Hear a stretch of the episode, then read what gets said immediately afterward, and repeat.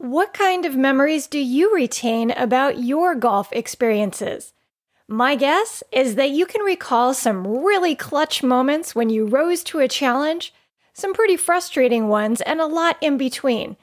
For most golfers, only a small percentage of the experiences they remember are advantageous to their game. The majority of their memories can actually do a lot of damage when resurrected during a round. That's why in this episode, I want to talk about the one important habit that can make a big difference.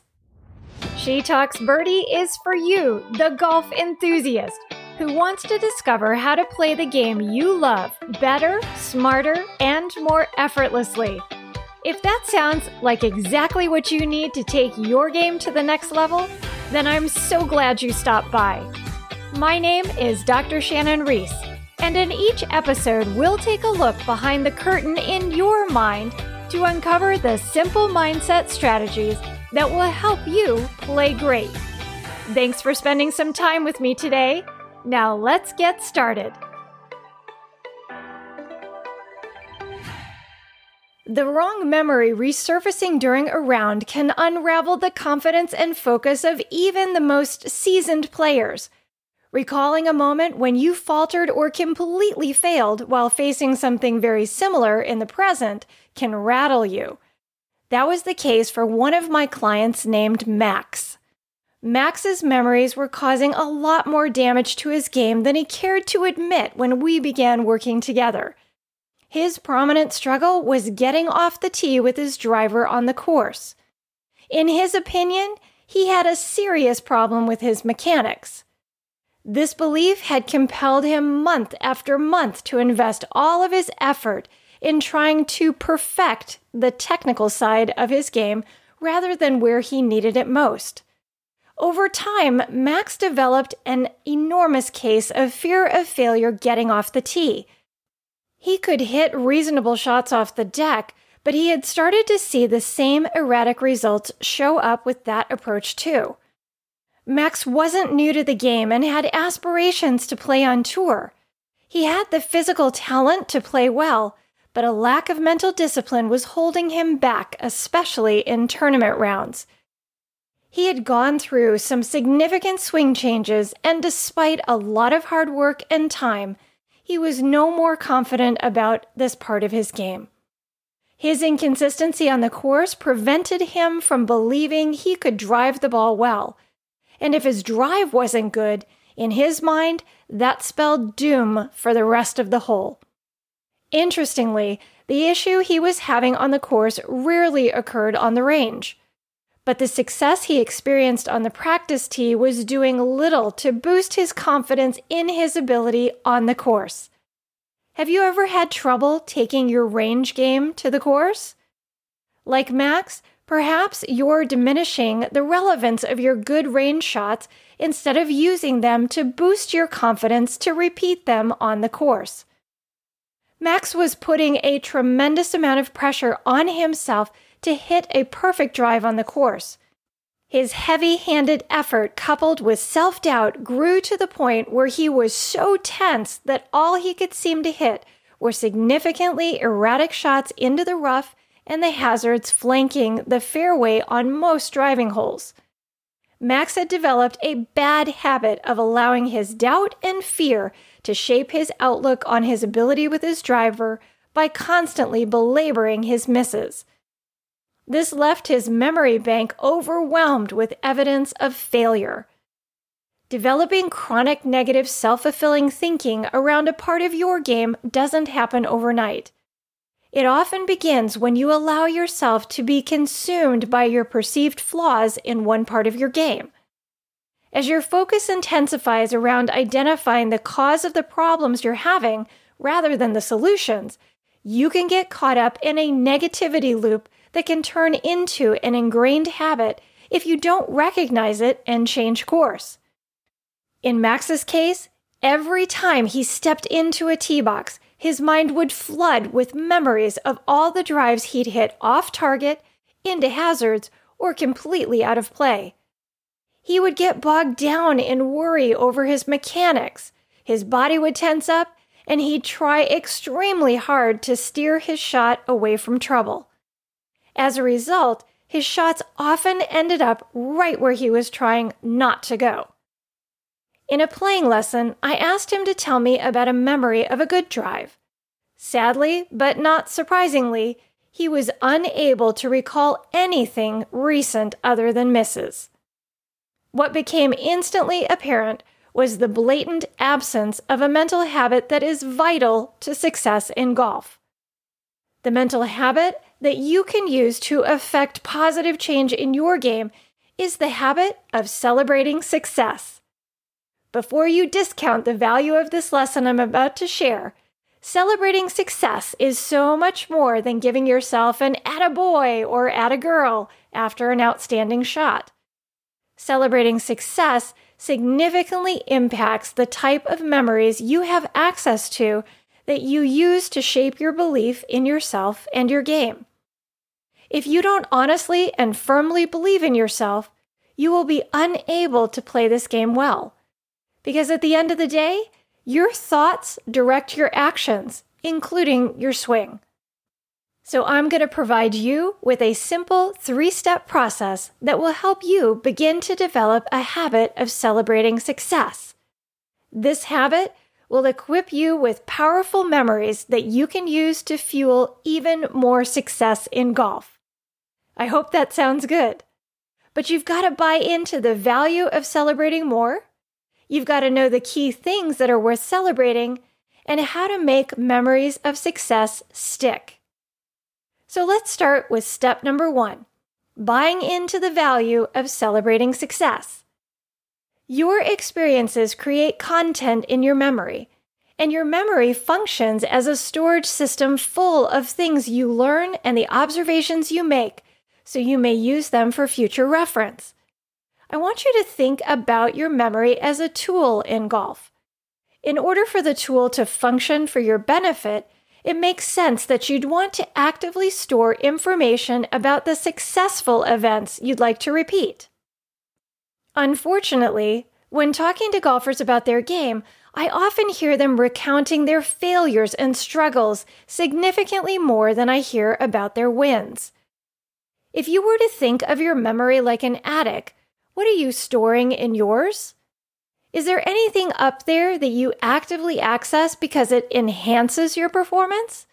If not, then you've got some work to do. Successful memories are full of power that you can infuse into your game. Great memories can motivate you when you're down. They can boost your confidence in moments of self doubt. They can remind you of how to overcome challenges in the present that are similar to those you successfully navigated in the past. They can expedite the time it takes for you to learn new things by creating associations with things you've learned in the past. They can reduce your stress. They can remind you of the best parts of you. And they can help you avoid repeating mistakes. Considering how all those benefits derived from celebrating success both on the range and the course can improve your performance, doesn't it make sense to celebrate and find reason to celebrate often? If you're only used to occasionally celebrating stellar shot outcomes, then you're missing out on a lot of other things you can use to build a powerful bank of great memories. Which brings us to step number two knowing the key things you want to celebrate during a round. What kinds of things do you typically celebrate on the course? And what, in your opinion, warrants giving yourself a sizable high five? I'm talking specifically about how you roll following a shot. It doesn't matter what kind of shot you just hit. The question applies to all types the good, the bad, and the ugly ones. If you aren't currently playing with a consistent post shot routine, then that's something you're going to want to start doing today. And yes, you heard me correctly a post shot routine. Because what you do after every shot is just as important as what you do before one and this is where strong memories can develop. The best way to maintain even keeled composure and winning focus throughout a round, no matter how you're actually playing, is to have a post shot routine that helps you extract the very best from every shot experience. A good post shot routine has a habit of celebrating success built right into it. Perhaps, in your opinion, only a purely struck shot, or holed putt, or spectacularly long drive are the types of shots that deserve to be celebrated. If that's the case for you, then how often are you actually finding reason to celebrate? Probably not very often. That would make sense if you keep your performance bar set unreasonably high and beyond your reach. That type of rigid approach to golf sets you up to fail quite often. I don't suggest you set the bar low, but I do recommend that you focus your assessment of your shot performance to the quality of your approach and not just the outcome of the shot. Say that you hit a decent drive that finishes fairly close to your target in the fairway. Is that type of shot worth celebrating? What if your 30 foot lag putt finishes two inches outside the right edge of the cup? Does that putt represent success? Let me give you one more scenario. What if you swing confidently and fluidly on an approach shot to the green, and your ball travels along the straight path directly at the pin just as you planned, but a gust of wind kicks up and takes enough yardage off your shot that you end up short of the green in the bunker? Would you have reason to celebrate that shot? Now, I understand that celebration is subjective but there are plenty of golfers who set their standards to such rigidly high levels that many times good is never quite good enough. This leaves them little reason to celebrate during their rounds, preventing them from building a mental library of success memories. In contrast, though, when they hit a poor shot, they can internally and even outwardly beat themselves up badly over it. If this sounds familiar, I challenge you to examine the parts of your game you can directly control rather than just shot outcomes. When you strike the ball well or your ball rolls into the cup, by all means celebrate. But learn to look beyond those obvious parts of performance for the great things that are making those outcomes possible. To give you some direction, I'm going to provide you with examples of process centered parts of performance that are worth celebrating. Shining the spotlight on them will help you build more great memories from all kinds of shots and shot scenarios, not just the ones with perfect outcomes. For example, making a smart club choice, taking your time to get a solid read on a putt, making some practice swings to get connected to great shot feel that you want to have before you actually step into the bunker. Using your imagination to picture the shot you want to hit. Swinging with freedom. Or keeping your inner caddy conversation positive following a miss. The next time you play, before you're quick to dismiss a shot and just move on, take a moment to identify something you did well in the preparation of your shot that's worth repeating. We've arrived at step number three understanding how to make your memories of success stick. If your memories of misses have more staying power in your mind than your memories of successful shots, it's due to the fact that you're placing more emphasis on them by how you think and the emotions you are associating with them. The memories that stick are those to which you give the most attention, energy, thought, talk, and feeling. That's why memories of disasters that you take pretty hard are difficult to shake. Making memories of success more readily accessible and dominant in your mind is going to require you to put in more effort so they stand out and stick if you aren't used to celebrating the little wins during your round. For example, every time you step into a tee box, wouldn't it be nice to be able to easily retrieve memories of hitting solid shots instead of having to battle memories of big misses? Based on how we know memories are formed, you need to take direct action to get them archived in your long term memory. That means making them more sticky. To make memories of success more sticky, there are three simple things you can do immediately following a shot. Number one, look for the positive details of the shot. Identify something specific about the shot you did well in the process and that's repeatable by you. By actively reviewing the good parts of your shot, they begin to stand out as examples of what you want to keep doing as you move on to your next one. Number two, take a moment to evaluate the shot with your senses. Consider how quiet or focused your mind was. How relaxed were you standing over the ball? What were your eyes locked onto that really helped you focus? How fluid or powerful did your swing feel? By incorporating your senses, you give more depth and detail to the shot you're trying to remember, making it more sticky.